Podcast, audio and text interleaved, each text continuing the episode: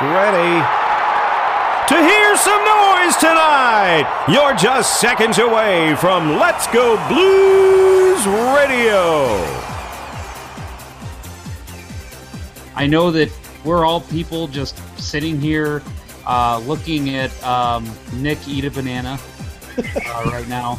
I can't even focus. anymore. That looks like He's a just- tasty banana. He's The Burger King here in Troy has been uh, advertising for managers for a while, so we'll go through there next week. Eric Brewer was so bad. the Blues had made the playoffs 25 straight seasons before Eric Brewer arrived. After Brewer donned the note, the Blues missed the playoffs every season that Brewer was a Blue, except for one. No doubt about it, eh? You're listening to Curt, Bill, and Jeff on Let's Go Blues Radio, the original St. Louis Blues hockey fan podcast. Take it away, boys.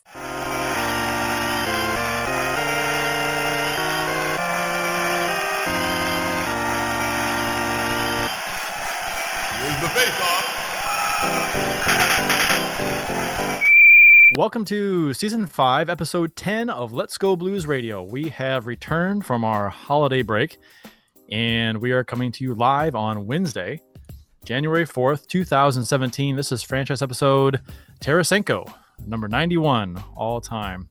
Let's Go Blues Radio is a weekly program that talks St. Louis Blues hockey. We do welcome listeners to call in and chat with us live on the air, as well as tweet us questions or comments.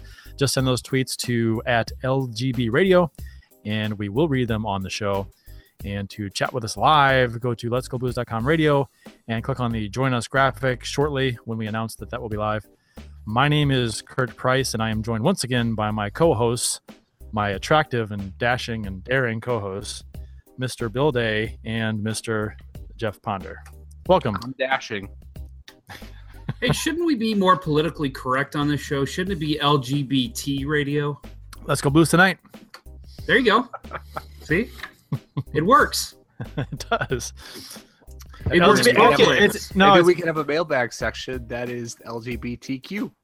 I was gonna say it, it is it. pro- proper term is LGBTQ now, correct? Correct. They just keep adding I- letters. I did not know that there was a Q now. Yeah, yeah, there- is a Q. Hmm. Q is uh, politically correct, which you would not Oh. think it would be, but it is. Okay, well, well, let's let's add that into. Let's do it. Uh, midget is not politically correct. Uh, little person is. Little people. Really, I think I'd rather be called a midget. Um, so would my high school. Uh, my my high school was the Freeburg Midgets. Is No way. is yes Are they really? yes, and there was a big backlash from the midget, the little people of America or something. They were had a conference in St. Louis, and they all traveled to Freeburg to picket and boycott, and they they uh, they had a meeting and everything, and there was a big push to get the mascot changed, and the uh, the school board just said nope, we're keeping it. Man, how menacing when you guys took the football field. It was awesome. And now, your Freeburg midget. Do you know what? You know what's great though? The scholar quiz team, Hmm. the scholar quiz team, the mental midgets. Oh my goodness. we're, we're both of you on it. Oh my goodness. Uh, Bill did not. Nerds.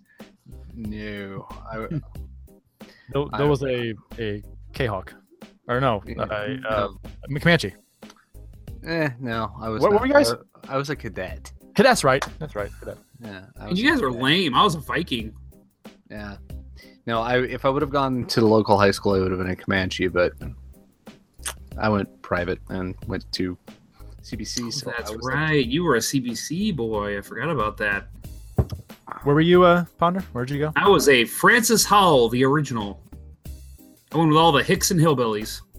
I don't know. I think my school, high school might have had more Hicks and hillbillies than Probably. know, maybe. I don't know. St. Charles was was pretty Hoosier at the time, but uh, it's it's gotten a little worse now. Hey, sorry, St. Charlesites, but I'm from there, so I'm allowed to say it. Uh, you, you, you're grandfathered into that. that That's right. That's right. I'm allowed to. Uh, today in Blues history, courtesy of the at STL Blues History Twitter account. Uh, can we say his name now because he was on TV with his name across the bottom of the screen on the the KSDK Blues special? Did Was he see that? really? Yeah, he was on there. I didn't the, watch uh, the that. 50 years of the blues. Uh, yeah, he was on there interviewed. Uh, so anyway, I won't. Uh, let's let's still be uh, Eh, you know, respectful. respect. Yeah, he, you know, he told me that uh, even the guys at his job didn't know who that he was the one running that, and he would hear them talking about it in the office. It's hilarious. And and I, so if he was on that special, I'm sure they're like, "Oh, wait a minute, we know that guy." Yeah, I, I was I was watching. it, I'm like, I'll be damned. Know him. Names across the bottom. Yeah. Okay. Uh, but January 4th, uh, today in Blues history, 1999, the St. Louis Blues were fined and forced to give this, and this happened on this day. This is a big deal. St. Louis Blues were fined and forced to give a first round pick to the New Jersey Devils. Plus, they were forced to swap first round draft positions, uh, or allowed New Jersey had the option uh, in in another draft for tampering with Scott Stevens. The 1.5 million dollar fine was the biggest fine in NHL history at the time. The tampering included the mailing of an offer sheet to Stevens' agent before Stevens became a free agent.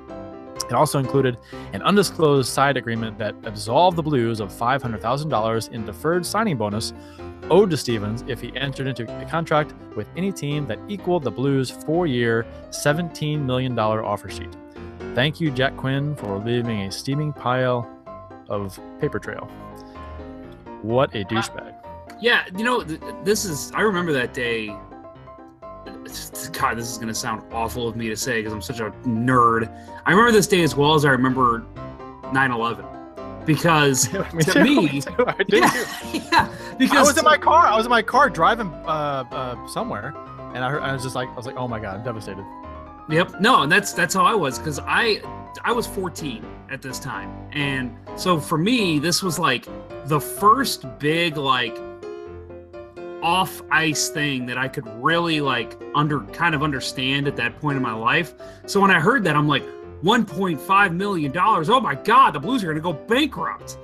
And and so I started talking to my dad about it. He goes, "Oh no, they got guys on the roster that are making seven million dollars a year." I'm like, "All right." And then I the draft picks, and I remember it just it, it just like hitting me like a ton of bricks and being like, "Oh my God, this is going to set this team back." Like, what are they doing? Why did they do this? And and not understanding it until a couple years later when I kind of started understanding legal talk a little better about what actually happened. And it's just so it's so crazy still to this day that this happened and that again this was years later that there was such a huge paper trail left behind. How do you mm-hmm. not make sure everything is gone from that moment so you don't handicap the team for years? Yeah, Jack Quinn caught a lot of flack in the media for that. I remember hearing on the radio they just roasted him. Yep. Yeah, and it took five years because it was 94 when they did it, right? Well, they they signed him from Washington, and they gave up five first rounders for that, and then they were uh, forced to give up the first round draft pick for tampering to try getting him back.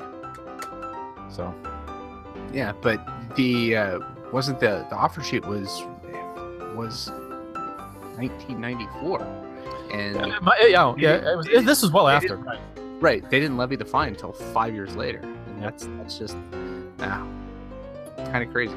I I know the judge's name that uh, uh, awarded Scott Stevens to New Jersey. Miles Davis. Oh, it was Judge Houston. Judge Houston. Edward like, Houston, Who right? who remembers the judges of any case ever? Uh, that's not a Supreme Lance, Court. I, nobody. I remember. Ray The, Shapiro. oh, okay.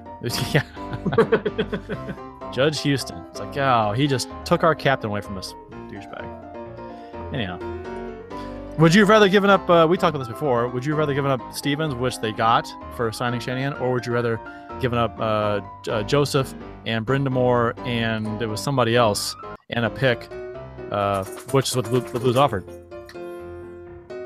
Would you rather do? Hmm? Hmm? Hmm? I think I would have given up Brendan Moore and Joseph, considering you know they didn't have long careers here anyway. Yeah, I mean, in hindsight, it's easy to say Brind'Amour and Joseph, but at the time, I probably would have kept them. Uh, Br- Well, Brind'Amour wasn't. Brind'Amour here didn't live up to what he was supposed to do here. He was Oh, is that a, is, is that what a 17 year old friend told you? Hmm? What? Huh? Wait a minute. Oh, wrong guy. Wrong guy. Yeah, you're thinking wrong Gilmore. guy. Never mind. Oh, Oh, Oh. no. Hey, Oh. hey, everybody, just so you know, Rod Brind'Amour is a very clean man. he is a clean. He's Scott Clean. Rod the Bod. Yeah, he's a looker. Yes, he is. He's still a good-looking guy. Have you N- seen not not in the face, not in the face, but Oh no, no, no, no, no. not in the face. I saw him, I think, two years ago in the media, and, and he still looked pretty good. All right, I'll take your word for it. I, I you, you look him up right now. Stop the show. Look it up. Well, you you look him up. I'll go to uh, point number two here in the the uh, at STL Blues history segment. Uh, 2007, January 4th, 2007, Manny Legace records a shutout, and the Blues tie the NHL record of not allowing a first period goal for 12 straight games in a two to nothing win versus the Blackhawks. It was very topical. Blackhawks coming off the uh, Winter Classic weekend. I uh, I have a Manny Legace jersey. Oh, good on you. Oh, look at that. Hey, I was a huge Legace fan. I was so upset when he crumbled when they signed Mason. What about Yeah. when he crumbled when he stepped on the uh, the carpet laid out for Sarah Palin? Sarah Palin. I still hate her for that. People bring up all these political reasons why they hate Sarah Palin, and I just say, Manny Legace's career. Um, so in January 4th, 1991, Brett Hull received more All Star game votes than any player in NHL history. He was the first player to receive 400,000 votes, and he had more than 100,000 votes more than any other player that year. Brett He Hull. was what- uh, he was a pretty good player from what I hear, right? uh, he's okay. Um, his, his, his no, his- he's not his dad. Yeah, he was yeah a very one dimensional kind of player. Yeah. Shoots pucks at coaches and everything. Did you guys ever read that story in Riverfront Times about when uh, he stole the car from Oh uh, yeah, Bob him and Berry? Chase. Barry. Him and Chase. Yeah. yeah. Him and Chase Yeah. stole uh, Bob Berry's car, took it to the east side to do God knows what.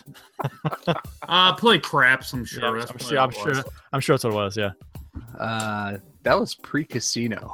that was hilarious. Um, only one form of entertainment on the east side back then. close to the river. You, you go farther east, it's better, but it's close to the river. You got yeah. Uh, we actually, uh, I skipped over the official beer of episode 91, Bill. Sorry about that. It's about time you got to it because it's almost gone. Well, I've got some left in mine, so I could have, we could have given them a backup, which would not have been the same. Yeah, the official beer tonight is Left Hand Bittersweet Nitro Imperial Coffee Milk Stout. I just had that last weekend for the first time. Yeah, It's very good. Yeah, that's Not- good. Not apropos. You know, there's nothing bittersweet about the uh, Winter Classic victory this week. Oh, I see what you did. Oh, oh. I had the um, I had the uh, Urban Chestnuts uh, chocolate milk stout the other day. Had never had it before, and it was pretty good. Yeah, I had Just that. Uh, was there for a work event um, beginning of December, and yeah, it was damn good. Mhm. I, uh, Tau cow, what it's called, Tau cow, whatever. Yeah, yeah, I Yeah. think that's it. Yeah, the uh, you know one of the one of my many regrets about this last uh, about the Winter Classic weekend was not being able to get to the uh, uh, the Puck Daddy uh, tweet up at uh, Urban Chestnut in the Grove. Uh, would have been a lot of fun. Unfortunately, I had pre-existing plans for Sunday night. Uh, and to touch on a former, a previous beer of the show was the uh, um, Lizard of Koz that Bill had a what four or five weeks ago or something. Uh, I think And- it was our last show. was it the last one? And uh, so I, I I picked up a bottle of that, and we had it at Global Brew the other day. Oh, yeah. It was it was fantastic. It was really good. There's a lot going on in it, but it is. Oh, yeah. good. There is. You, you taste it. It's like man, there's a lot going on, but it's all- it's good. And the aftertaste is ridiculously clean, which is fantastic for a stout. And if your brewery would like to sponsor the uh, Let's Go Blues Radio, Let's Go Blues Tonight Night Radio, uh, you can contact any of us on Twitter at uh, LGB Radio. Yes. We're also on um, um, Grindr, the Grindr app. Are we? Is that? Oh, Is that- maybe that's just me. That's That's just, okay. That, that was just you. That was a personal thing. I'm pretty sure Bill's on there too. I think I saw you. Well, we we share the same account. Oh, okay. Ah, two for the price of one. I like it. Yes, yes. We double up on it. We go we go family style on people. Any, anyhow. This show's off to a rocking start.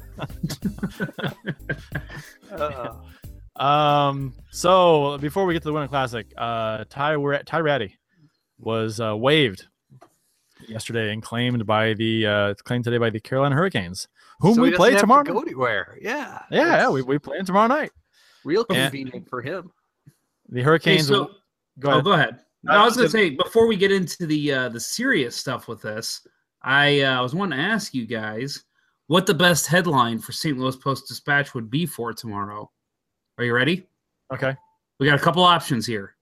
All right. So, should STL today say, Blues say, time to scatty, Ty Rattie. AHL stats don't matty. or no, no.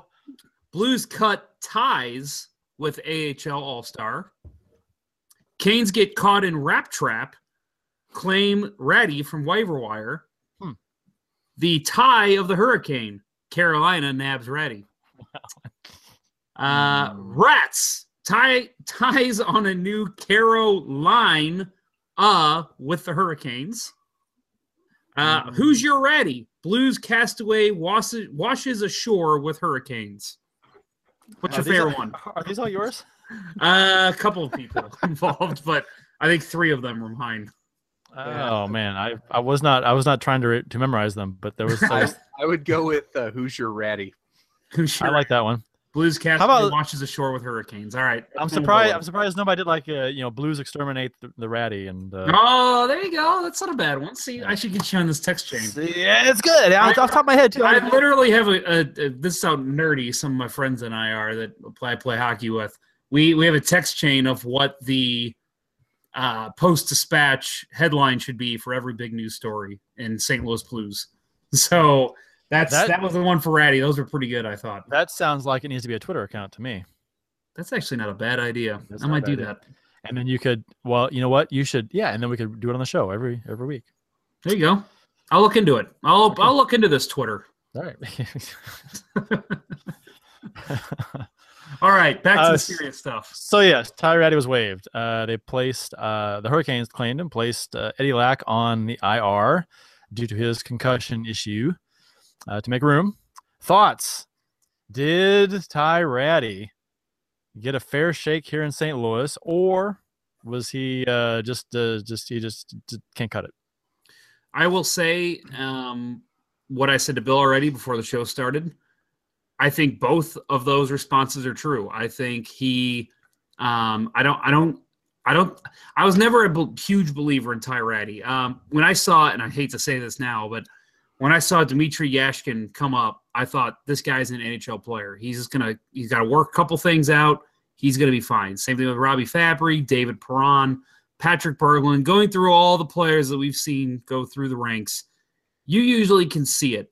I never really saw it with Rattie, and I saw him play in the AHL, and he, somebody, I don't remember if it was one of you or somebody else, but somebody said that he reminds me of TJ Hensick, a guy who was an elite talent in the AHL, always one of the tops in scoring, but anytime he come up with in the NHL, he always looked lost. And I'm not saying that that's definitely Rattie, but that is more of what I saw in him. However, I, I do believe that he was not truly ever given a fair shot. Uh, the dude has been with the team all year. He's played four games, it, and the Blues have had injuries. You know, and, and I know that they've worked Yakupov in and out of the lineup. They've worked uh, a couple other guys that uh, uh, Megan. What was Megan's first name? Oh, I forgot. I can't. I'm drawing a blank. Riley? No, I don't remember. Uh, but anyway, even that guy got in and played a game. Um, I mean, obviously, I'm not rot- knocking him. He had a good game, but Rattie was never really given a fair shake. Um, but how many players have we said about uh, go through this organization in the last 10, 15 years? Peter Sejna, Yeah. Uh, Jeff Hogan. Tony Herkus. Shit. Peter Sejna got a uh, much a much fairer shake. I, you know, what's hard to believe is that he he was the uh, in the first song in Lion King. Did you guys know that? Peter Sejna, Barazavizo. Uh, man, we're learning all kinds of great things here. I, did, I never put that together, but wow, that is so true. He's a composer too. I know. I I completely agree with Jeff on on this. He no, he never got a fair shake. Uh, he's and maybe maybe if he gets you know 20 straight games, he can figure it out. But he never, you know, he had one great stretch towards the end of last year where he had strung a couple good games together, had points in uh, you know games, and I think somebody came off injury and he was back in the press box, um, even though he didn't do anything to deserve it, and he never got a shot again. Um, you know, I think that might have been his best chance, and uh, this year, you know, it, it it just didn't seem like he was going to get the opportunity, especially with the Megan call up. You know, it's like, all right, here's his opportunity. And, um, you know, also, you know, when they traded for Yakupov, you know, I, how many people on Twitter said uh, Ty Rattie's reaction has to be fuck, you know, because that's, you know, that, that really was his, uh, you know, his spot, you know, was the floating in and out of the lineup. And, uh, you know, to have two of those guys all year long, it, it just, it, you know, it uh, wasn't meant to be, um, you know, and I think it's, it's a little too late for the Blues uh, to have, uh, you know, it, they could have given him an opportunity last year. Um, you know, I, I, don't know that they could ever get anybody for him. Um, you know, if I haven't I haven't been on Twitter a whole lot today, so I haven't seen you know people. I'm, I'm sure there are some, and maybe maybe it's in the lounge, but there are people lamenting that uh, we could have got a third round pick for him. and oh, third, everyone I'll, thinks everyone is worth a third round pick. Bill, I could trade you for a third round pick. you could, you could, you could trade him for a third round pick. And the next podcaster draft. Yeah, but yeah, he yeah, he he wasn't he wasn't going to get his shot here, um, and so yeah, time to move on. Um, but I, I agree with you. I, I don't think his uh, his skating was strong enough to uh, to warrant uh, full time NHL playing time. Um, you know, he's he has that weird skating stride. He's hunched over um, and just seemed you know he got he had the one concussion uh, last year. Um, I think he got hit pretty good, uh, and it seemed like his skating style kind of lent itself um, to uh, to getting hit and you know easily taken off the puck. It, it, I think it might might work well in the minors because he has a lower center of gravity and probably you know minor leaguers aren't uh, going to move him off the puck as easily. But uh, in the big leagues, uh, he just he wasn't going to cut it. So, uh, one Wade Megan was his name. Mm. Um, two, um, his skating strides. You, you, brought it up. You know who he reminded me of is uh, a shorter Jeff Norton. Remember Jeff Norton? I do. He always had a weird skating stride too, and uh, obviously Norton had a decent NHL career. Maybe Ray will too, but uh, and obviously they play different positions. But uh, you know, I mean, Ray could turn around and, and still be a 15, 20 goal guy. But uh, as I said earlier, and as Bill just said, I, I, just I didn't see it with him, and and I think that. Uh, yeah, Twitter really wasn't that bad about it today, uh, but I did see a couple of Facebook groups uh, losing their minds over it.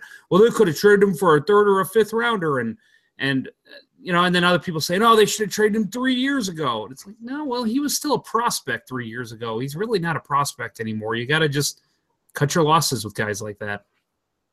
I Blues did, yeah. I, I mean, I agree. The Blues did well to waive him. They weren't going to use him, and it frees a little, uh, you know, a, a, sliver of of salary cap space. Was it 350k or something?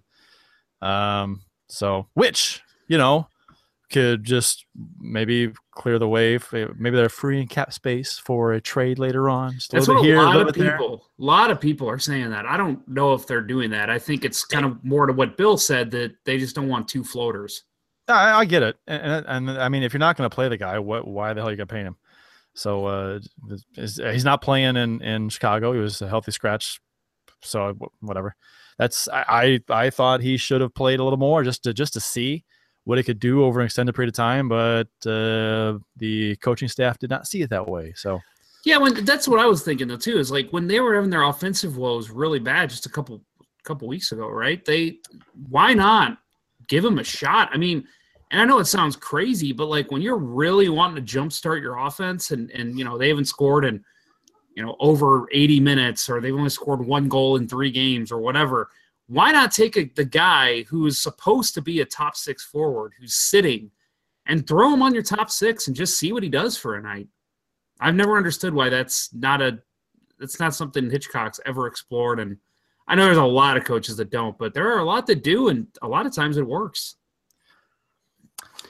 Yeah, final thought on Rattie from me is: uh, is there uh, another player in the NHL that, uh, or you know, a bench player in the NHL that got more face time during the Epix Road to the Outdoor Classic series? I, I think he's got to be the most, uh, you know, disproportionate uh, when it comes to playing time versus camera time. I I actually did not get to watch the Epix thing yet. I got to watch it. I haven't either. I haven't watched it yet either. Yeah. Well, Well, Bill, you're all alone well, there. Yeah. So watch it. Watch it this weekend. We can make it a talking point for next week. Got Okay. it. Got it. Homework. Damn it. Nah, thanks, Bill. And it's the toughest homework you're ever going to do, too. Uh, there are some mild, like faint trade rumors. Would you say, with uh, uh, a couple of guys maybe being shopped? Uh, Shattenkirk for uh, Duchene has been mentioned. Uh, is is Shatty enough to get uh, Duchene from Colorado? Well, the same question here comes into the same question we had over the summer. Is he going to re-sign in Colorado? Uh, good question. I mean, that's I mean, who who's going to answer that except for Shattenkirk? So Exactly. I mean, I Yeah. he, I, he, I, I mean, I, all the rumors point to him wanting to play in New York. Uh, and they're looking for a top, you know, top four defenseman, Which So- New York? Rangers. I, think mean, he'd I, go to- I, I assume. I think he'd go to either one. Personally, I think he'd go any of those teams there. I think he'd go Islanders, Rangers, Devils, even Bruins, maybe because of the Backes connection. Um, a couple other, but I, I think that there's probably about five or six teams. I think he would definitely say, "Yeah, I would resign with them." Well, it depends on how he played. I mean, how he feels about Colorado from playing there earlier in his career. So Well, they're a dumpster fire right now. It would surprise me if he uh, would be interested in going back there. It's all about the money. Yeah. Yeah. Two teams. Two teams that you know. I. I think you know it's already probably too late because you know everybody expects them to be blown up. But uh, you know Armstrong's been pretty good about pulling off some some you know off prime trade time deals uh, with teams that are just looking to make tra- uh, make changes. And I think I think the Islanders and I think the Avalanche are two teams that are are about to be blown the fuck up. And those are the kinds of deals that you know. It, I think you'd love to see happen. Um, you know, you can uh, you know maybe get somebody cheaper. You know, look at look at what the Oilers did this offseason. You know, trading uh, Hall for Larsson. I you know I think that's a steal for for the Devils, but you know the Oilers were looking to blow up that core. And they got rid of two guys that weren't in their long term, you know, that well, Hall could have been in the long term plans, but he was labeled, you know, not, you know, not a core guy. Uh, and you know look at the success that Edmonton's having. So who knows? Maybe another GM. You know, Sakic at this point has got to be on the hot seat, and uh, who knows? You know, who knows if Garth Snow has any leash now that That uh, is- the other ownership groups take it over. But both of those guys could, you know, could make a, uh bold move. That is one thing I'll say about today's waiver claim that I noticed on Twitter. Um, not so much anything from Blues fans, not a lot of backlash there. A lot of backlash from Avalanche fans saying how the Avalanche didn't jump on him. Um, I saw a lot of fans saying, "What you know? What the hell is Sakic doing? Is he paying attention? Did he even know Rattie was on waivers?" Uh, so yeah, I think that I think there is something to be said for for fan pressure, and um, I, you know, I, they're not going to dictate what happens with that team, but I do think Sakic's starting to feel pressure that he knows he has to do something to get this team jump started. Um, well, uh, let, let's say real quick, and then we'll leave this topic. Um, let's say Shattenkirk would resign in Colorado. Would Shattenkirk be enough to get Duchene straight up, or do you got to throw in like a Jaskin type player? Well, I think you got to throw in Berglund, Rattie, and a third, right? Wait, that's every, That makes every trade work, right? every um, so, So they got to trade for Rattie. No, um, yeah, they got to bring back Rattie. yeah, I think that uh, I think you could get. I hate speculating. You never know what teams want, what they need, but um, I think if you were to do a Duchesne for Duchesne, sorry for Duchesne. um, I always think of Steve Duchesne I, every I, I say I, I've, I've tried to yeah. It's Duchesne. Um, but uh, I uh, I think that Duchesne would probably warrant Shattenkirk, and then probably a high pick. Um, and I would do it. I would. I, I think the Blues are desperate, Oh. desperate for a first line center, and Yeah. for whatever reason, they are not willing to give that chance to Stastny. They got to take Lehtera off that top line. He Yeah. is. It's. I mean, even even Shattenkirk, the That joke was- that he I know how slow he Oh was. That was so funny. It's like, yes, he can't keep up on the top line. He's not a top line center. That's uh, that was perhaps uh, the uh, biggest fucking joke that uh, I've heard come, uh, you know, out of a you know what was supposed to be just a peek in, you know, Shad Kirk taking it to Jori. Loved it. I think I that think- was something that if if uh I don't know, maybe I'm crazy here. I think if the NBC Sports really thought about it, because it probably ha- I mean they probably got that video instantly. We're like, let's throw this up. I think if they really had a couple minutes to think about it, they're like, we probably shouldn't put that. He's really ragging on Lehtera. But especially with how much fans hate Lehtera. Yeah. Do you think NBC knows that though? How the fans feel about Lehtera? I mean, they they Uh, all they all they all they talk about is how great that he and Tarasenko are together. It's just not really that tr- true. So Yeah, that's the depth of their blues knowledge is that uh, Vladimir Tarasenko uh, is, uh, or Lehtera is, uh, you know, has played with uh, Tarasenko over the last three years, and it's the STL line. And uh, how great is Chicago? Oh my God, how great is Chicago? They're they miss Marion Hosen, they miss Marcus Kruger. Uh, yeah, you don't get that kind of uh, knowledge about the Blues. So Man, I, I really hate jumping on the uh, turning this into a bashing Lehtera segment here, but I mean, I God, I am so tired of him always getting tried out there with Tarasenko. Just you look at Tarasenko and you look like a guy like Hull who had Adam Oates, and even that year that Adam Creighton was all over the place, and and uh, towards the end with uh, Turgeon. I mean, he always had an elite center with him and he put up 86 goals. Now, I don't, I'm not saying Tarasenko is going to even match that, but I think Tarasenko with an elite center is at least a 50 goal scorer. Yeah. And he's, Yeah. I'm sorry, he's not going to reach that with Lehtera always behind Mm. the play, dogging. Well, and I think he's adjusted his Tarasenko's adjusted his play to compensate if Lehtera gets caught up ice. Tarasenko's starting deeper in his own zone than he should be.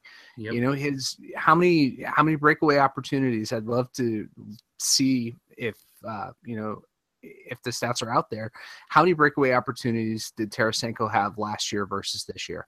It seems like he's only had uh, two or three that I can think of off the top of my head this we year. We had one the other night.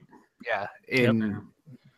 Last year it seemed like he was getting loose a lot more often, but I think he is playing much more on the defensive side of the puck uh, because Lehtera is just an anchor on that line. it's not just Lehtera's speed either. He's he's he's weak on the uh, uh on the forecheck. Well, well he's when, when he's being forechecked uh or backchecked, I guess. Uh, he's he is if it's someone on him, he's weak on the puck, um, and he's terrible in traffic. Um, if he's out in the open, he's okay. He's fine. Um, he's got Oh, good. he makes some of the most Yeah. elite looking passes when he's got time and space. he has but time. How Right. often do you have time and space in this league? This If is he's- the KHL. If he's heavily heavily under pressure, if there's someone on him, uh, pressuring him, pinning him against the boards, he's he's terrible. Yeah. Um, Yeah. He needs. He's just one of those guys that that uh, that needs open space, and you just don't have that enough to to warrant the contract he has and to warrant uh, the line that he's trying to be put on. Yeah. Well, we've covered the the contract many times over. It was way too premature to give him that money. At But the know, time, there is, a- there the is- time, I said that. Yes. there is yes. not one person who would argue that, except maybe Doug Armstrong, only because he's trying to save face. But like, I've never. I mean, with Brewer, with Jackman, over the years, the people that the, the Khavanov, the players that that pl- te- or uh, fans have hated, you know, there's always somebody who's standing, you know, uh, the guy's not that bad, or uh, that contract's not that bad. I have never met one person who is in agreement with that Lehtera contract. It's an awful contract in every sense of the word. Yeah, yeah, no, nowhere near enough of a sample size to know what you had when you gave him that kind of money. Just absolutely bad decision making. Um, so getting back to the original part of this conversation, that elite center for Tarasenko, would that be Matt Duchene? Duchenne, sorry. Shen- Um, I did the same thing. J- I Just, do it just every time. wait, just call him by his one of his great nicknames, Duke. Was it Duke. Duker or Douchey? Douchey. yeah, let's go douchey. Uh, the the offside man. How about that? I think Yeah. I think he's the I think he's the best option that we would have, and that we've had the opportunity to have. Now I will say, if, if they had an opportunity to snag Duchene, then yes, do it. But I do question if he is a the playmaking type to play along Tarasenko. But if you don't have that, and somehow you can move Jori Lehtera in that deal, then all of a sudden maybe you're stuck putting Stastny with Tarasenko, which wouldn't be the worst thing in the world. No, Yeah, force force hitch his hand, make Yeah. him do it. Instead, Lord knows But I he's not doubt do they would. I, I doubt anyone takes Lehtera unless the Blues hold money back on that contract. and the, the, Yeah. the Blues would never do that Yeah, ever. no, we can't afford that. Nope. We're too close to the cap too, to even. And they're never, try- they're never going to buy him out either. So No, I uh-uh. they're stuck with him, which is a shame. And I, and again, I don't hate Lehtera. I think he'd be a great third line center, but Mhm. he's making way too much money for that. Yep. Agreed. Um, so Winter Classic weekend, uh, alumni game, Blues won eight to seven, uh, over the Chicago alumni. Uh, over forty thousand fans attended. Uh, they were saying it's the best attended alumni game ever. And uh, Mr. Ponder, you were in attendance for the alumni game, were you not? I was. How was it? Um, I am not overstating this when I say one of the best times of my life. I'm not even kidding. I'm sure the Winter Classic was even better. I wasn't able to attend that, but the uh, the alumni game was unbelievable. We uh, the NHL does it right. Um, it's not just the game; they have so many things going on around the arena.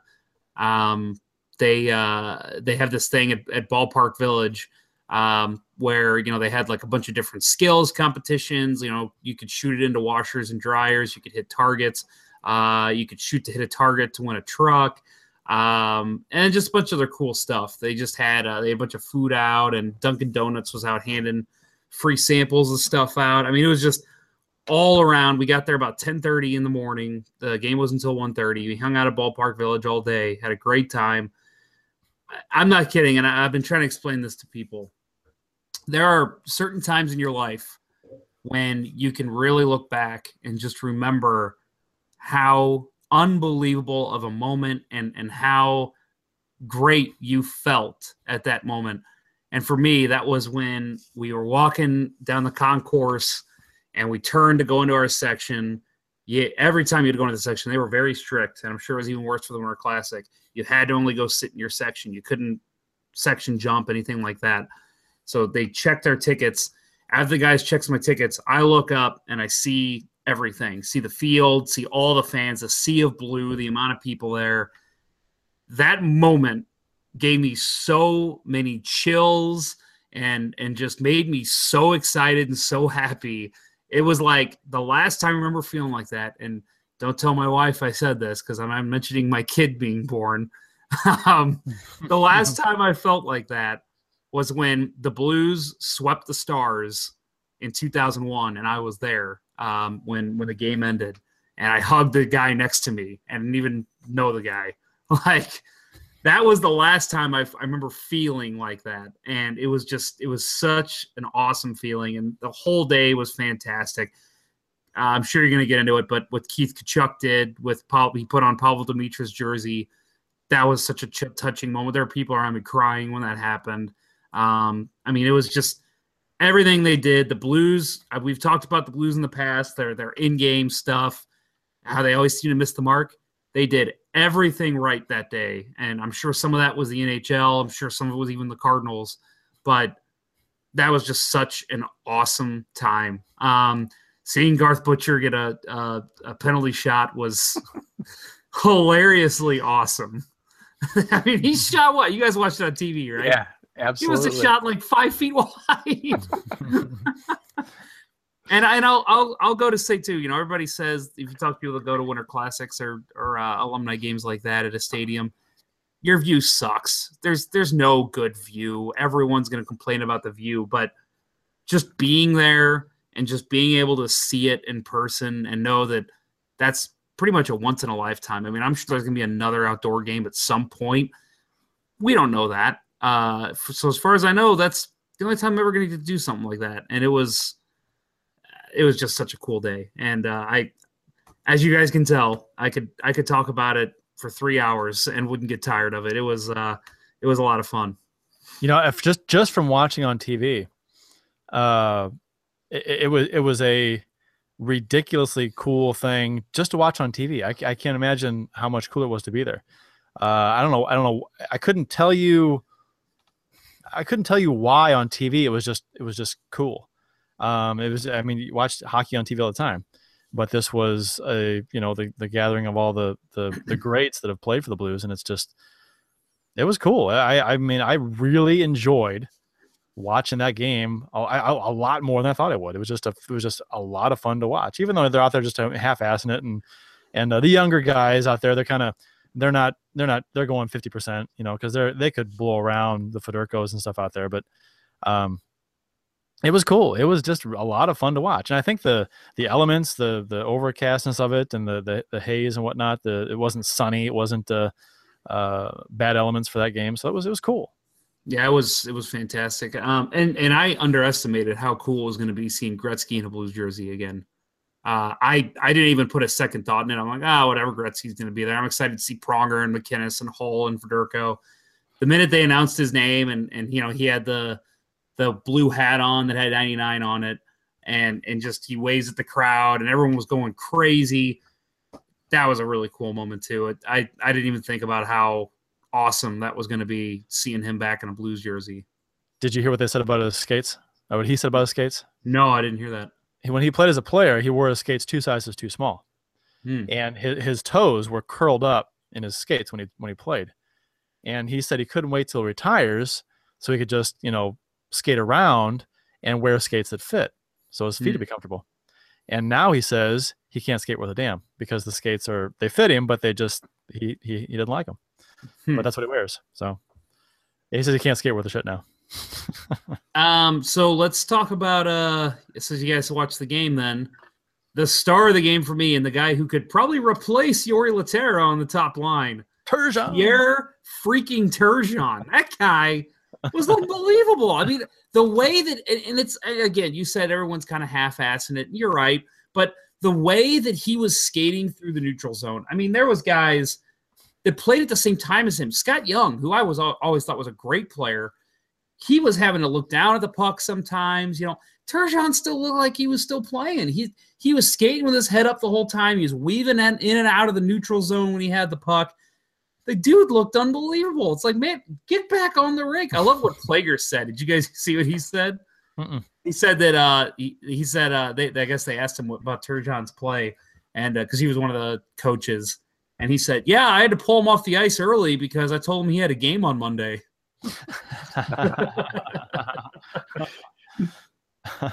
He, I mean, he looked fantastic. It was that guy could go out in any, I would say, any league under the AHL and still be a, I wouldn't say an elite player, but at least a guy who could skate with everyone else. I mean, he was that good. He looked, he looked great. well, he's French Canadian, so he he his talent level decreases at a slower rate than Yes, than other Canadians or Americans or his half life is still going. Must be all the poutine. Yeah. uh, Brodeur looked good. I thought. Um, it was weird seeing Jamal Mayers in a Blackhawks jersey. I know that uh, he played them for what one One year? season, and, and Yeah. part of it wasn't even a full season. Yeah. He was like hurt. Yeah. Yeah, And but it was a cup season. So yeah, he didn't. yeah, he didn't, and he didn't play in the playoffs, did he? Well, and something tells me something tells me that it was probably one of those things where he was going to play for the Blues, but they were like, "We've got so many guys coming. The Blackhawks Right. aren't having a ton. Would you mind playing for them?" Right. I'm sure that's exactly what it was. He just, I'm sure he was just excited to be there. Yeah. Yeah. No, my my favorite thing watching the whole game, of course, was watching the goalies and and seeing the the you know the guys that I grew up watching and idolizing. Mike Liut. Oh man. I uh I got down there Friday afternoon just to to check out Ballpark Village and the swag in the store at Busch Stadium, and I picked up a Liut uh, alumni uh, game T-shirt. So first time I'd seen a Liut shirt on sale, so I'm like, gotta get it. So picked that up. But getting to see him play and Eddie Staniowski, He um, looked great. yeah, it's just He did. I mean, they they he made some really great saves at the end of that first period um, when Darren Pang let the Blues back in the game. uh, but uh, I'd, I'd say, uh, you know, out of out of all the goaltenders, you know, uh, you know, I think Chris Mason, you know, probably uh, probably more so than Brodeur, probably could still, you know, cut it if uh, if somebody had to go in a, um, an emergency spell. Um, Mace looks like he's still in pretty good shape. Um, my biggest disappointment was that uh, Murray Bannerman didn't bring the old uh, Blackhawks mask that he wore, the uh, the old uh, fiberglass one piece uh, from back in the day. I always thought that that was the most intimidating, most beautiful piece of goaltender artwork of its time. Um, and he was wearing just the white, uh, you know, uh, two piece. And yeah, didn't like it. Yeah, I think everyone kind of expected that. It was weird when they announced him and you saw his his mask. It's like, man, what what's going on here? What uh, did they tell him he wasn't allowed to wear it? And what's the deal? Uh, I for me, it was uh, the during the game. It was just seeing Oates play. It was my my Yeah. favorite player all time. Uh, that's I when I play, I wear number twelve because of him. I've got uh, during the uh, last tournament we played, and I had a, a, a Boston away jersey, our home jersey, with twelve on it uh, for him, and uh, uh, I styled my play after him when I was growing up. So I he, I was just just I didn't care how he played. Just seeing him on the ice again was cool. Him, Gretzky, Hull, that's good stuff. I, awesome. okay. So when I was in the media, there was a guy who uh, was in from I think Edmonton. I, his name is escaping me, and he was uh, I think he wrote for the Edmonton Sun. I can't remember, but anyway, he um he was telling me he goes, you know, looking at your alumni list and looking at the, the team, the players they've had, and this because this is when they had when uh, Brodeur was playing. Uh, actually, I think that's why he was there. He was covering Brodeur's first or second game with the Blues, and uh, he said, looking at your alumni compared to the other 30 teams in the league and all of their alumni, if you could take everyone, every one of every team's best players in their prime and all put them all on one roster and have everyone play a tournament, I really think the Blues win. He's like, your top line would be Gretzky, Oates, Hull with Pronger and MacInnis and Brodeur in net. And he's like, your second line would have Brendan Shanahan, Joe Mullen. I mean, he just starts going on and on and on. Peter and on. Stastny. Yeah. And I'm like, you're right. I never thought about it like that. I mean, because, yeah, I mean, granted, a lot of those guys, Gretzky, Brodeur, namely, were here for a very short time and some of them at the very ends of their careers. But Glenn Anderson. yeah. But if you could take those guys and put them in their prime and put them all on one team, that is a perennial cup winner right there. They've had the teams. They just Yep. haven't had the luck. Nope. Anyway, uh, so that after that fantastic game, a couple days off, and uh, so the Winter Classic happened. Wait, before we get into that, did you see what happened between Gary Roberts and um, uh, Chris Draper. Draper? Yes, I did. Man, I, I heard about it. I didn't see it. I heard about it. did you see it, Bill? I did not. Did you hear about it? No.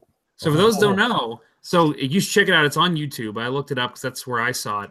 Um, the the Maple Leafs and the Red Wings had a, uh the Centennial Classic on New Year's Day. Uh, they played their alumni game. I believe it was at the same time as the Blues Blackhawks alumni game. Um, so Robertson and, and Draper go into the corner, and you know, for those that remember, they were two very feisty players in their day. They skate out of the corner, hacking, whacking, shoving each other. I mean, they're screaming at each other. Exactly what you would see when those two were playing in their playing days. Um, that was crazy. I mean, the, the you could see the officials just kind of saying, "What do we do?" You know, like I'm watching it now. What? Yeah, and like other players. You know, I mean, obviously the other guys are out there. You know, watching the for those that watch the Blues and Blackhawks alumni game, they're out there for fun. I mean, yeah, there was that that hit on on Butcher. I don't know if that was intentional, but none of that. I mean, it was all just fun. You know, everyone's laughing, everyone's having a good time. Gretzky's taking uh, pictures with Blackhawks players. Like, no bad blood, but like these two start going at it in an alumni game. yeah. Figure Yeah. it figures Draper would do it in an alumni game. Would never do Oh. something like that during the during his career. He'd, Hey, he'd hit somebody guy- and skate away. he is top five, top five least favorite players for me. I've Yeah. always hated that guy, Cheeto Face. That's what I always called him. Look at my Look at my faith. That's an improvement. I just watched it. Yeah, they they uh they hacked and whacked all the way out of the corner, all the way to center ice. Wow. I mean, I mean, you look at those officials, and, Oh, and they're, you know those, aren't, those aren't NHL officials. I think those are just volunteers from like the area. So they're like, I got to break up a fight between Roberts and Draper. Like, what, what did I sign up for? Roberts at the end there looked like he gave Draper a little bit of the house your father. So Well, Roberts gave Draper the shot first in the corner, a little a little cross check, nothing nothing major, but he gave him a shove, and I don't think Draper liked it. And uh, yeah, they were hacking and whacking pretty good. That's awesome. That was that was something else to see. I, I've never seen that in an alumni game. You imagine what the fans are thinking? We're about to see a fight in an alumni game. all right, so so here's my dream now is uh, that the uh, Red Wings and the Avalanche play in an outdoor game. Wow, that's And, good. uh, it, that would be beautiful. Yeah, The uh, Oh man, they, Yeah, they Lem- played Lemieux last Draper? year. They talked Lemieux about and it. Draper. Yeah, that would be beautiful. They could just re they could just redo that entire fight scene from that game. God. All right. So the uh, the Winter Classic happened on uh, Monday, the second. Uh, before we talk about the game, the masks, the glowing masks, the blues, I it really, I, maybe it's just me being picky or being a, a graphic artist or whatever. Uh, I'm sorry, Jake Allen's masks in general suck.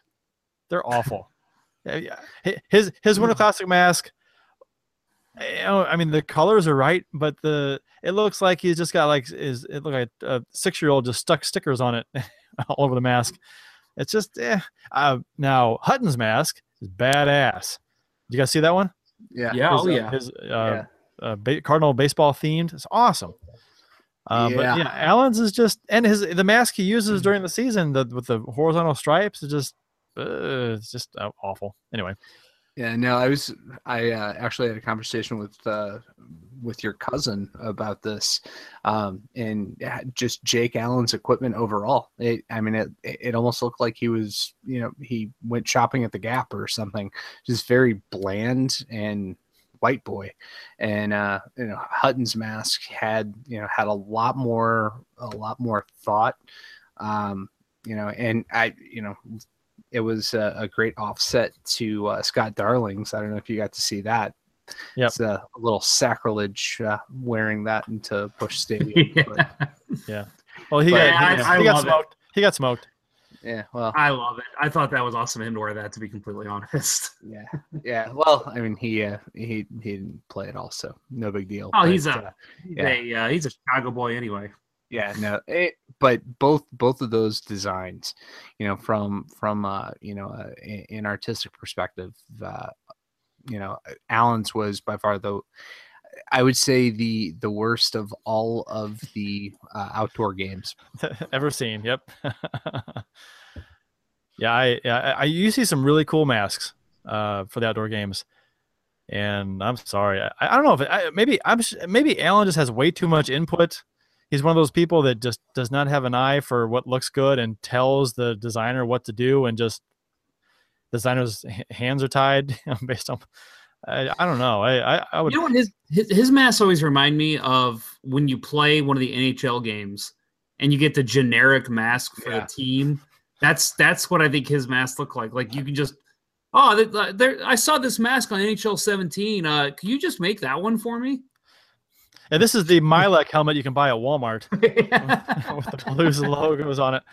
That's what it looks like. Uh, yeah, that you know when you talk about uh, the, uh, the video games, um, you know I forget what year it was that uh, that they actually had all of the the last time they had the you know some of the actual masks worn by the goalies in the game. That is, I think, the biggest piece missing from the current uh, NHL franchise on EA Sports. If they could figure out a way to get that back in and get them updated, uh, you know, for whenever changes are made, uh, it would be uh, that much better. I think so too. So the uh, the mask issue aside, uh, the jerseys were sick, uh, the Blues, uh, and they'll be wearing them six more times. That was announced, I think, today Yeah, uh, this season. So that's pretty cool. I'm very happy with that. And I Yeah. heard I heard someone say real quick that uh, that may be the third jersey next season. Has you- Yeah, I have heard you- that too. Yeah. I think that's I- very likely a possibility. They, I think they've been wanting to get rid of the the third jersey now because it's very much a uh, uh, Checketts creation, and I've heard that you know obviously we all know Stillman and him did not exactly get along. So, but the problem is fans love them. They didn't, you know, they don't want to switch if the fans love them, but I think fans love these jerseys even more. These things are fantastic. Yeah, I, I heard calls for for making it the you know the current home jersey uh, from a few people on Twitter, um, but I don't know. I I think uh, I I think it would be a good replacement. Um, of course, I wouldn't mind if they were all four of them. Yeah, I, they just went into these new ones, so they wouldn't. I, I can't see them changing that. But Well, they're gonna have to slightly adjust them next year, right? In the next year when uh, Adidas Yeah, takes over. takes over. Yeah, So they, I mean, they've got the opportunity to change them, but I, I don't think they will. I think they're gonna stick with the same design. Just let Adidas make them. But as And a I third will jersey, they're they're great. I will say I when I went down to uh, to the stadium, uh, looking at the uh, all the apparel, I uh, I was considering picking up one of the uh, the replica jerseys, but I it I don't know. There was something something about the material um, that I, I don't think a replica would have uh, would have. I, wouldn't have been happy with it, so uh, I'm gonna hold off and and see, you know, if uh, if Adidas is to produce one, uh, what it's to be like because uh, the material just felt cheap on the replicas. Yeah, I'm uh I'm going to the game tomorrow, and and I saw that they're selling alumni jerseys. Um, and uh, I I like you. I I got a Pronger uh T-shirt jersey, um, which I'm very happy with that purchase. I've already worn it like three times. Um, I've, I've worn the twice. yeah. Uh, but um, the uh, but the, but uh, an alumni jersey would be fantastic because Adidas isn't going to remake those. But yeah, I'm not I'm not buying another Blues jersey for at least till I see what Adidas does. So rain was in the forecast on uh, Monday morning. The NHL announced that they were going to reevaluate the forecast and decide on a start time at 7 a.m. the day of the game. But at 7 a.m. they decided to keep the noon start time, which was a good call because the uh, aside from the uh, some spitting rain early in the game, the weather held off and the ice conditions actually got quite good, uh, if you believe the players and the refs. Uh, the overcast, uh, foggy, hazy day kind of made for a cool atmosphere, which I mentioned earlier. And uh, you know, aside from not being able to see the arch, which I think they they brought up on TV, is like, oh, the kind of a cool shot yeah, from from behind home plate out across the ice, and you see the arch in the background. Yeah, you couldn't see the arch at all. All, Yeah. all in fog. Yeah, one you of my could see favorite. like tweets- one little part of it at, at one point, and that was it. Yeah, one of my favorite tweets was from Mark Lazerus, the uh, the Hawks beat writer, saying that uh, it it looked like uh, one of the photos from Back to the Future where it was fading in and out. Pretty cool. That's pretty funny. uh, I, I, I mean, the Blues. I thought the Blues played a fantastic game, uh, and they got better as the game went on. Uh, uh, I texted Bill after the game that, uh, and I, I feel I felt this way for a little while now. Chicago, and, and this is not a. I don't think this is me being cocky. They don't scare me anymore. So, I, I mean, they're they're ahead of us in the standings. I get it, but when they when we play them, we play them good. I mean, we've played them good for a couple years now, and uh, I they don't. I mean, don't get me wrong. Uh, uh, Kane scares the crap out of me. Toews is a fantastic player. They got some fantastic players, but whatever it is now compared to three or four years ago, they don't scare me like they used to. You know what I loved hearing? I loved. I think it was who they interview after the game. I think it was Toews. Um, no, it was before the game, and he said, it might, "Man, it might have been Kane. I don't remember." One of them said that the Blues right now are are definitely their biggest rival, and I I loved hearing that because forever Blues fans back in the day have been, oh, the Red Wings, oh, they're our biggest rival, they're our biggest rival. You ask the Red Wings, they're like, we don't care about the Blues, we beat them every time. That's not a rivalry if both sides don't feel that way. So, and it was the same thing with the Blackhawks, you know, from about 2009 till about 2014. But now you really do get the sense that both sides feel they're equals. And that makes for a fantastic rivalry. And I don't think the Blues have had a rivalry like that for a long time. Um, I think the uh, the Sharks back in the mid 2000s were a pretty big rival. They just didn't play them enough. Um, but I mean, aside of that, an actual rivalry, both sides hate each other. I I haven't seen that in a long time, and I I love seeing it because I think that's that's what we're seeing now. Uh, some of the NHL officials that were on hand said that this uh, Winter Classic, uh, not the, the, on ice officials, the like league officials, uh, said that this Winter Classic was one of the top two that have been done so far. So from from presentation to the fan atmosphere to the game itself, you know they rated out the entire thing, which is fantastic. And based on what you said, Jeff, from being at the alumni game, and uh, you know it being the Winter Classic was probably you know that much more exciting because it's actually an actual real game that counts and the fact that the Blues won, you know, the fans are into it even more. Um, so that's just uh, kind of awesome. That uh, and I think a lot of us thought that the Blues were long overdue to get this game. They were. It's uh, you know what number they were, what number they were to, of teams to eleven. To, 11 well, right it's winter classic but i'm saying out game uh, t- uh 20 21 23rd 23rd 23rd that's crazy yep. to me i mean i I think there's a lot of teams that are still overlooked. Like I think Nashville definitely deserves one. Um, I think a lot of teams like that. Dallas deserves one. Uh, God, why has Dallas, Minnesota not happened yet? I know. still irks me. But anyway, 23rd. I mean, this is a loyal. Everyone says we're a baseball town. Thanks, Stan Kroenke. But this is a sports town, man. I mean, that the fans are loyal. They've they're filling the building when the. I mean, we don't fill out Wednesday against, uh, you know, uh, Carolina. Carolina. Carolina. yeah, there you go. Yeah. Uh, you know. What's the attendance gonna be tomorrow night? Uh, yeah. About, uh, Sixteen thousand? No, I they're not they're not filling up. But you know what? Uh, no Detroit isn't exactly selling out every game anymore. Granted, they're not as good, but you know the the Blues have always had a loyal following, and uh, for them to finally get a Winter Classic, was huge. And you hear so many players say it. And I know a lot of them, you know, you probably think, oh, they have to say it, but Jeremy Roenick came out and said that he thought the Blues did it right and that they everything was great about this weekend. Uh, every Blues alumni player that was interviewed said this city has been starving for something like this, and it's great they finally got it. It's crazy it took this long to get something in St. Louis. You know, yeah, and and the Blues. I mean, the Blues and the Cardinals both got major accolades from a lot of national media for how well they executed this whole weekend. Uh, I mean, we saw you know anybody from you know the, the, guys on the NBC broadcast to you know all the way down to Renaud Lavoie for uh, RDS, you know, just raving about the the atmosphere. And you know it was that it's great to see us getting that recognition but yeah it definitely was overdue. And i'm glad to see that you know uh, at least the majority opinion is that we we pulled it off. And uh so and then we were given all the uh the the commissioner's ultimatum to make our arena better. But yeah. You know it's funny because uh it, it doesn't take a genius to to understand how blues fans are with the team uh never won a cup, never had any substantial playoff success whatsoever. Haven't been to the cup finals uh, since the first three years uh, when it was the best expansion team versus the best of the original six. Um, uh, I haven't been in the finals since then. So, and for this, for the fan base to support the team like it has throughout the entire history of the team, uh, aside for a few lean years back in the 05, uh, drawing 7,000 a game, but still, um, th- never winning a cup and no playoff success.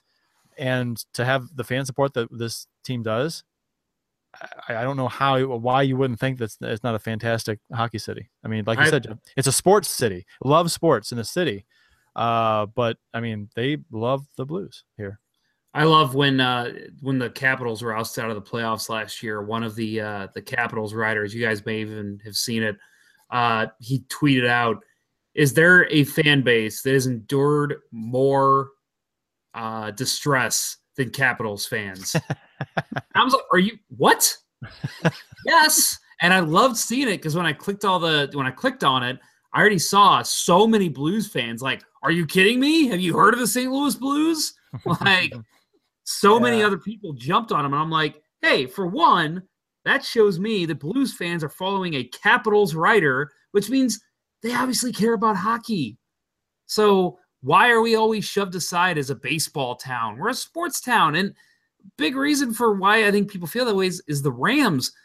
You look at the relationship and the the the the the love between the Blues and Cardinals and the way they do things with the community and how involved they are.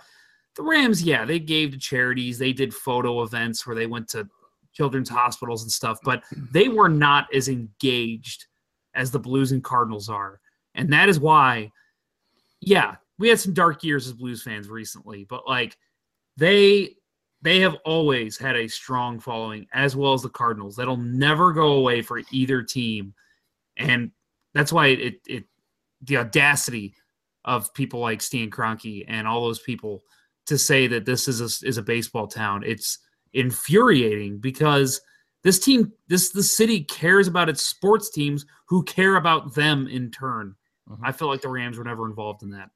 Well, there- no, there's- what are you talking about, Jeff? I mean, come on. People were dying to meet Leonard Little. Um, too soon. oh man, Oh, wow. Woo. Wow. That was good. Yeah, like, like you said, Jeff, peop- uh, the, the, the fans aren't stupid in this town. They they they recognize the the Rams ownership group didn't give a didn't give a damn about the fans in this town, and that affects the fan base. It's like, oh, you don't give a shit about us. Well, why the hell should we care about you? Um, you don't try and you don't even try to win games. You don't try to put a good product on the field, and you want us to spend money on, on your on your team.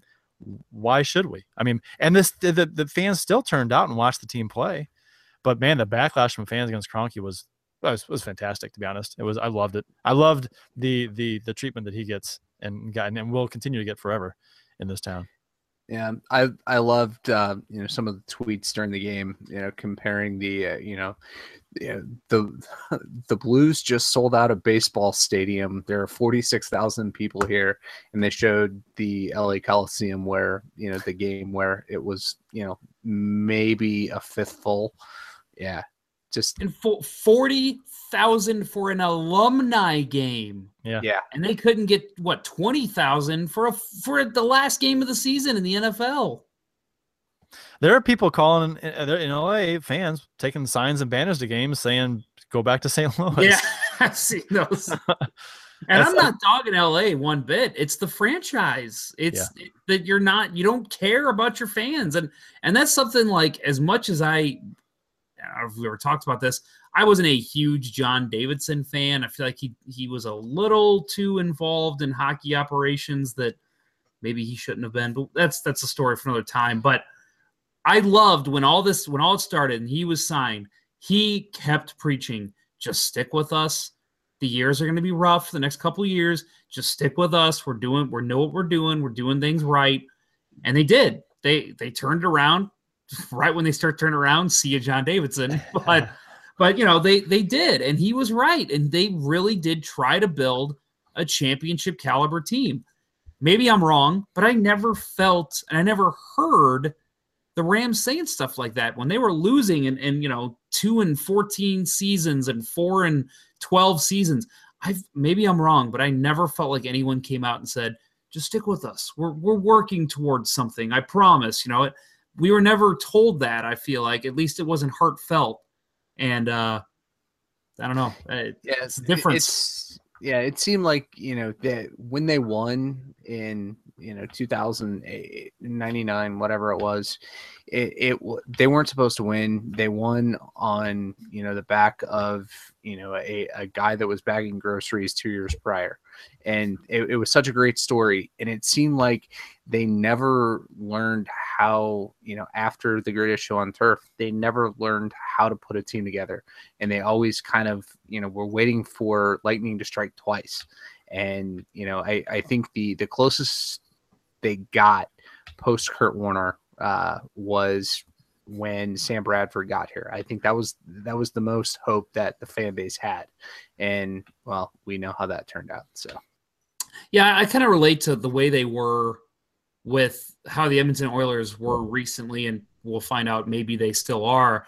That they couldn't really figure out how to put it all together, and they just kept saying, "Well, we'll just get the first, you know, we'll get a top five pick for the next couple years, and everything will sort itself out, and we'll figure it out from there.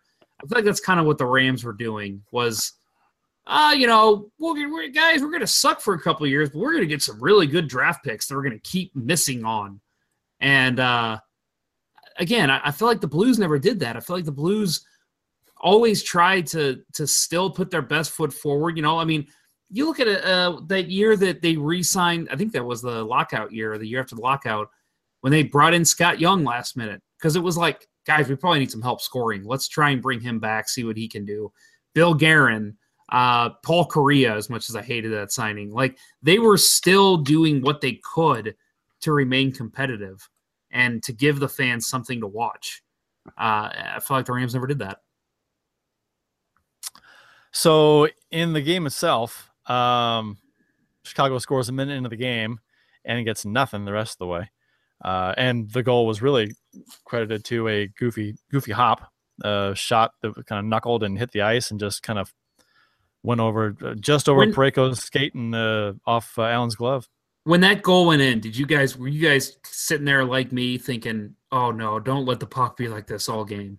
Yes. Yes. Yeah. Yeah. Well, yeah. The first shot that you see, I mean, it hits the ice and skips goofy, and you're like, oh hell, because I mean, well, that, and early on there were some puddles on the ice because it was it was it was raining a little bit. Um, but that cleared up.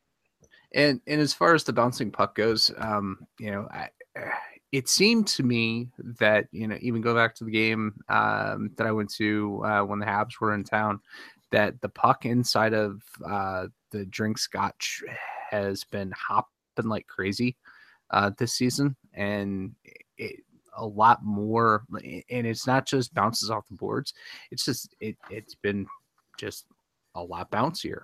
Um and i don't know you know part of me thinks that maybe that was a ploy for the you know the blues to be prepared for getting into a uh, you know into the outdoor game and the unpredictability of the puck. Um i i don't know. Um after that goal though it seemed like it settled down well, I thought they. I mean, uh, generally speaking, I thought the Blues played great, and it was, it was um, seven minutes later that Steen uh, passed rink wide to Bouwmeester, offensive force, uh, Mr. J. Bouwmeester at center ice, who carries the puck deep into the uh, the Chicago zone and uh, into the corner, and that was, that was in the second period. The uh, no, that was in the first first period. I thought it was the 2nd No, they tied up. They tied him up uh, seven. I can pull it up, but I'll pull yeah, it no, it was, um, I'm I'm gonna side here with Ponder. It was the second period. Was it really? Yeah. Okay. Yes, it was. Were you Okay. watching the game, Curt? I was. I was. I was. I was. And yeah, okay, whatever. Second period. Uh, but uh, but uh, Berglund puts home a nice uh, a a nice. Uh, are you sure it was the second period? It, I'm looking at it right now. It is the. It was definitely the second period. Yeah, Okay. both All right. the the goals happened. in the Seven forty-five minute, in the second. okay, you're right. Yeah, it was the same in the ice. Okay, okay. I know I'm right. you Um, don't tell me. I'm always right. All right, yeah. Okay, whatever. You want to do the show? I'll just sit back and. You can take over. no, please. Your voice is so heavenly. I know it's so it's it's it's it's extra sexy tonight. I don't would want to deprive people of it. Um. So yeah, no Berglund, uh, whose dad was in the stands, uh, which was kind of cool. So he got to uh, tied up for the Blues. so, oh, the sloppy, the sloppy irresponsible play by Chicago, which I wanted to talk about because it, it's just uh, one of the reasons why I'm not too scared of playing Chicago anymore. uh, they tend to be doing stuff like this now for whatever reason. And uh, they were throwing the puck around like crazy in the offensive zone, like blind behind the back passes, the top of the zone, and it got picked off and stolen. Um, Tarasenko passed to Fabbri, who went up the left wing and uh, uh, into the Hawk zone. Then he gave a nice flip pass over the defender's stick back to Tarasenko, who uh, from a bad angle slid the puck back in front to Lehtera, who, you know, his, his role in this game was to have Tarasenko try to pass him the puck that goes off at uh, off of uh, uh, Hjalmarsson's Hjalmarsson's skate and pass Crawford to give the Blues a two to one lead. Yeah. So, so you're saying that uh, Lehtera's role was to come in late? yes. yes. His role was to come in late and stand there and oh, I'll try and pass you the puck. If only Yeah. that worked every time. Yeah, I I thought the uh the empty net owed goal that uh, Kaner scored earlier this year was going to be Oh. my favorite, but uh, I think this one replaces it. That was awesome. I love that goal. Yeah. And uh, but about a minute later, the Blues uh, stole the puck at center, and uh, Fabbri on right wing slid the puck over to Lehtera in the high slot, who then, who you know, and he had an assist on this play.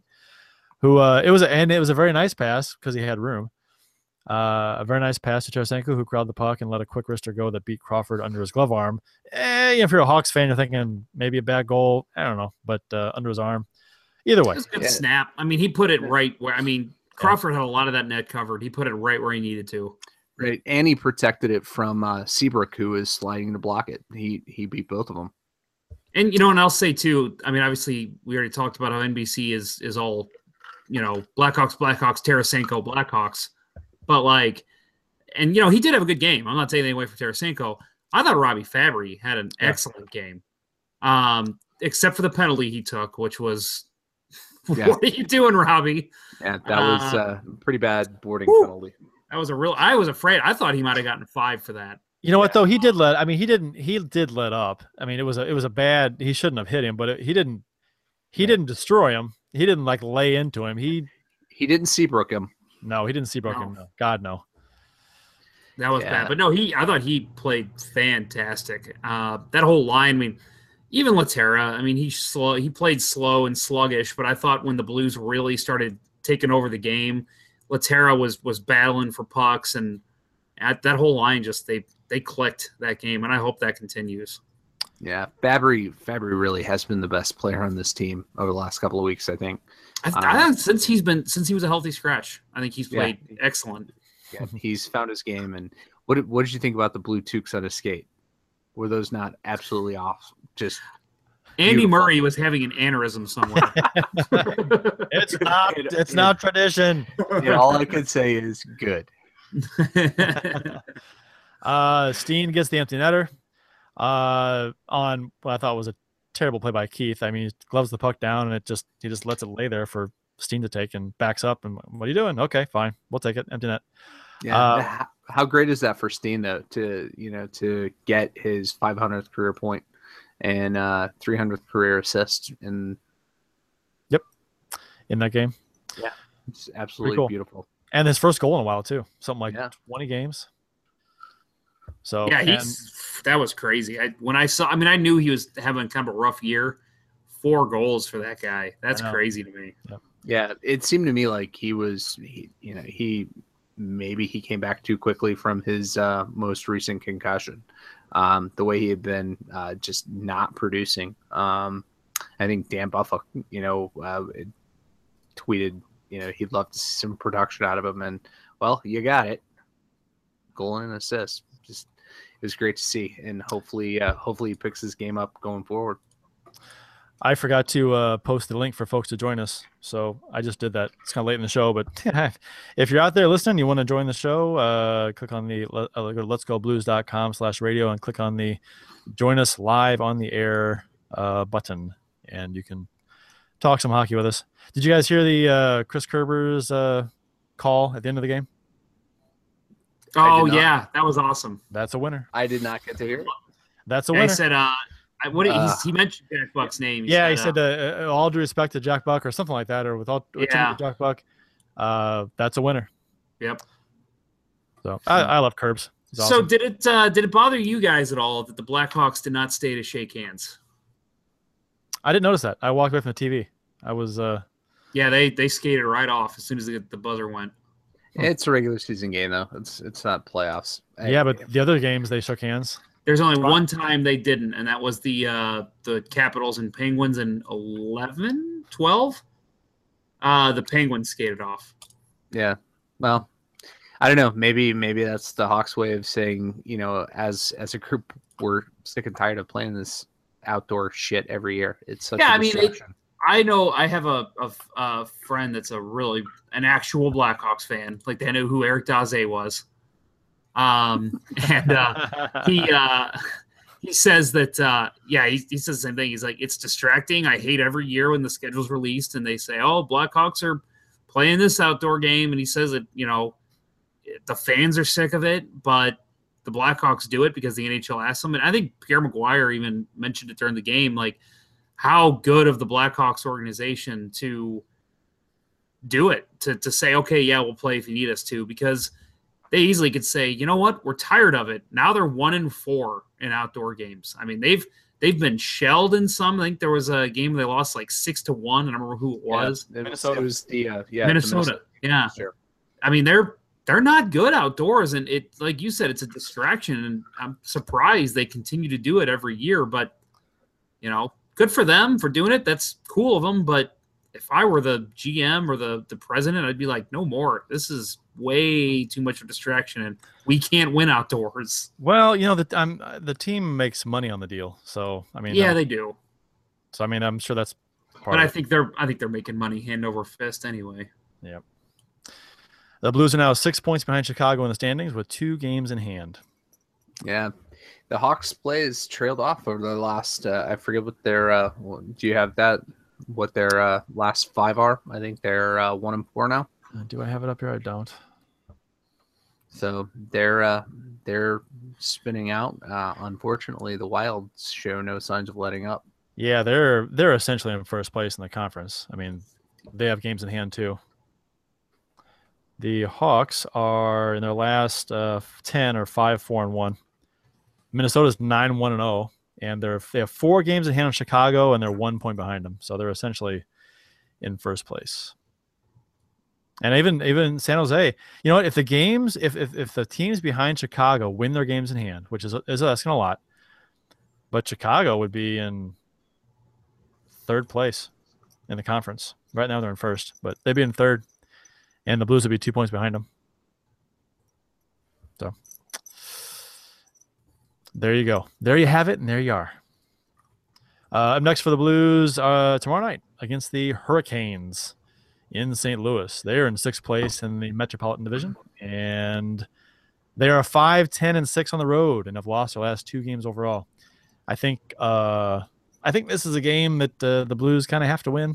I mean, it's not must win by any means, but it's a it's a game that they're not a good road team. Blues are a good home team. You uh, you're coming off the Winter Classic. You want to win this game. Yeah. I And think, you so. don't I think wanna so. They, they they have to at this point. I mean, Minnesota's streaking, and Chicago before this game was streaking too. So I, I think they have to. It's And- not a must win. I mean, nothing's a must win, No. but at this point, but I think you to continue to build momentum, you you really want to win this game. Yeah, it, it would be a huge disappointment. You know, you, you just get through, you know, all of the the build up and you know all the it, it had to have been a, a major, you know, mental and emotional, uh, you know, weight uh, to get to and through the Winter Classic, and now you're beyond that. And can you refocus and take out a team that, by every every measure right now, you should be. And let's face it, they're they're uh they're riding a very big media high right now. Um media is all about the blues. So you win this game, you go into Saturday, a division game against the Stars. Uh, you can pull away with that one. You got another game on Tuesday against the Bruins that maybe it sells out for Backes, but maybe not. But if you win these two games and you start this winning streak, um, I really think the Scottrade will be rocking again on by next Tuesday uh, because people are clamoring for Blues right now. And real quick before we close the show out, you guys want to comment on Columbus at all? Oh my God. The Blues don't play them anytime soon, right? yeah, yeah. No, we we got our asses kicked handily when we Oh went. yeah, eight eight to eight- two, So did eight to Montreal. four, 10 I nothing. think it was. eight to yeah, four. Yeah. The the Jackets have uh, hung some big numbers on my favorite clubs this year, and uh, Yeah, man, it's what are they? Sixteen in a row right now. sixteen now. Yeah, the record's seventeen. You know, their their their goal differential, the Blues goal differential is negative three. Columbus's plus fifty two. Where did this team come from? That's twice. That's twice what Pittsburgh is. It was in second place behind them. You know what I hate? I hate because I, well, I will full out admit I do not like John Tortorella one Hate bit. Nope. There, But there my- are so few people in the world that like John Tortorella, and nobody outside of Columbus wants this to be happening. I, I, dude, I love. I actually really like the Blue Jackets team. I've liked them for a couple years, but man, I, I they need to fire Tortorella so I can actually be happy for them. Yeah, but he- he's uh, this is probably Oh, going to get him an extra year or two. Yeah. Oh yeah. know? And after that, he'll be getting another NHL job. yeah. They are they are 12, 2, and 3 on the road. That's Yeah, amazing. That's ridiculous. They are they are insane. I'm gonna say this though. I'm gonna say this though. Uh, when they do lose next, they're gonna lose three in a row. You watch. Mm. What if they lose 17 in a row? Then they'll lose three in a row. Yeah. Mm. So, uh, one thing that I'll add before we close up shop here, um, I just want to say to the people who are at the Winter Classic, um, and again, maybe I'm uh, just uh, partial. Hearing the crowd on TV was crazy. I've watched every Winter Classic except one when they it was the last time they had it on the second. I had to work. Um, I think that was 2011. Um, but uh, yeah, I've, I've watched every other one, and when the uh, when the home team scored, you can kind of hear it. You could really hear it on TV. I know you guys will agree. You could hear the crowd. You could hear the the "Let's Go Blues" chants. The when the anthem was going on, which, by the way, marvelous touch with the anthem. The the trumpet, that Yeah. was oh That- my god, that was cool Yeah. kudos to the Blues in the NHL for that.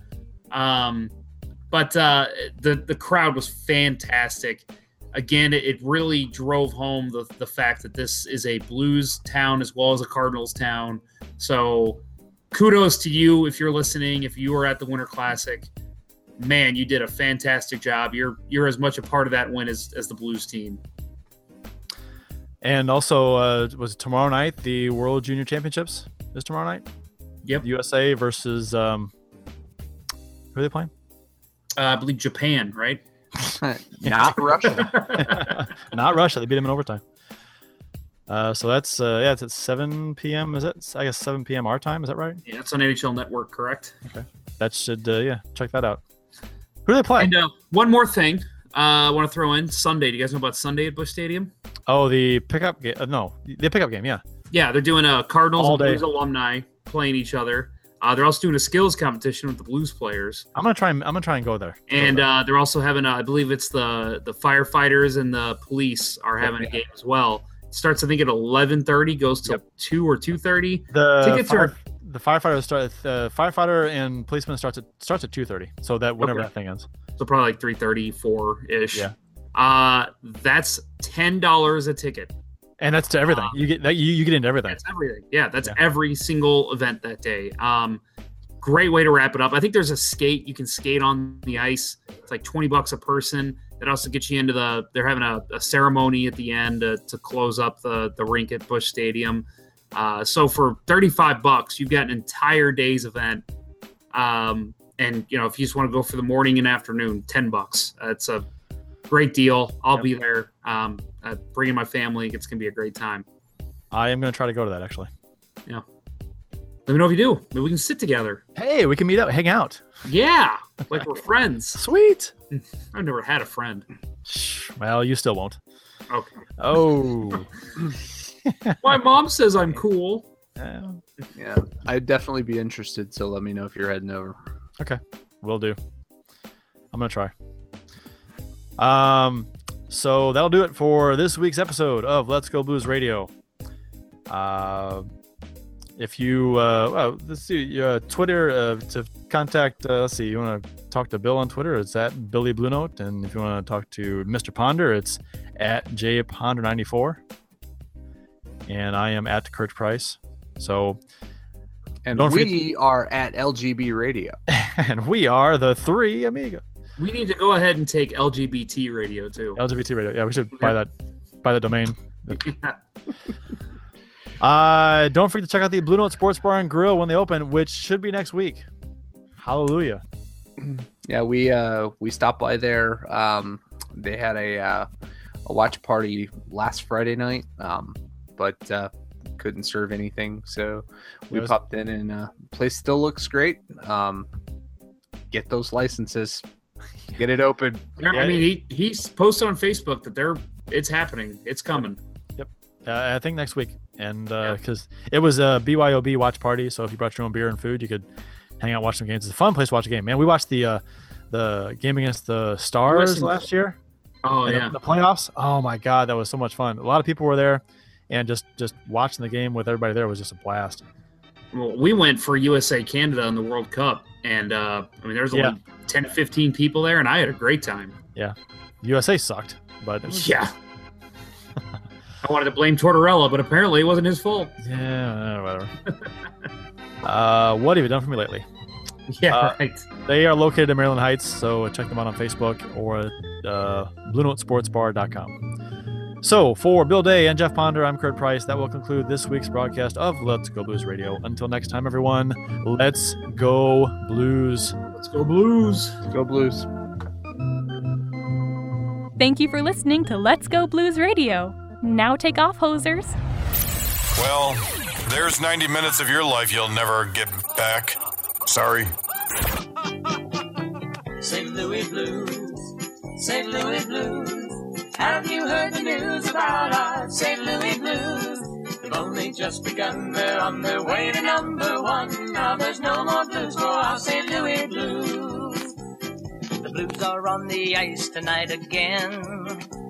They're rough and tough and got the stuff to win. They'll always get one more, no matter what the score. They are quite a hockey team, my friend.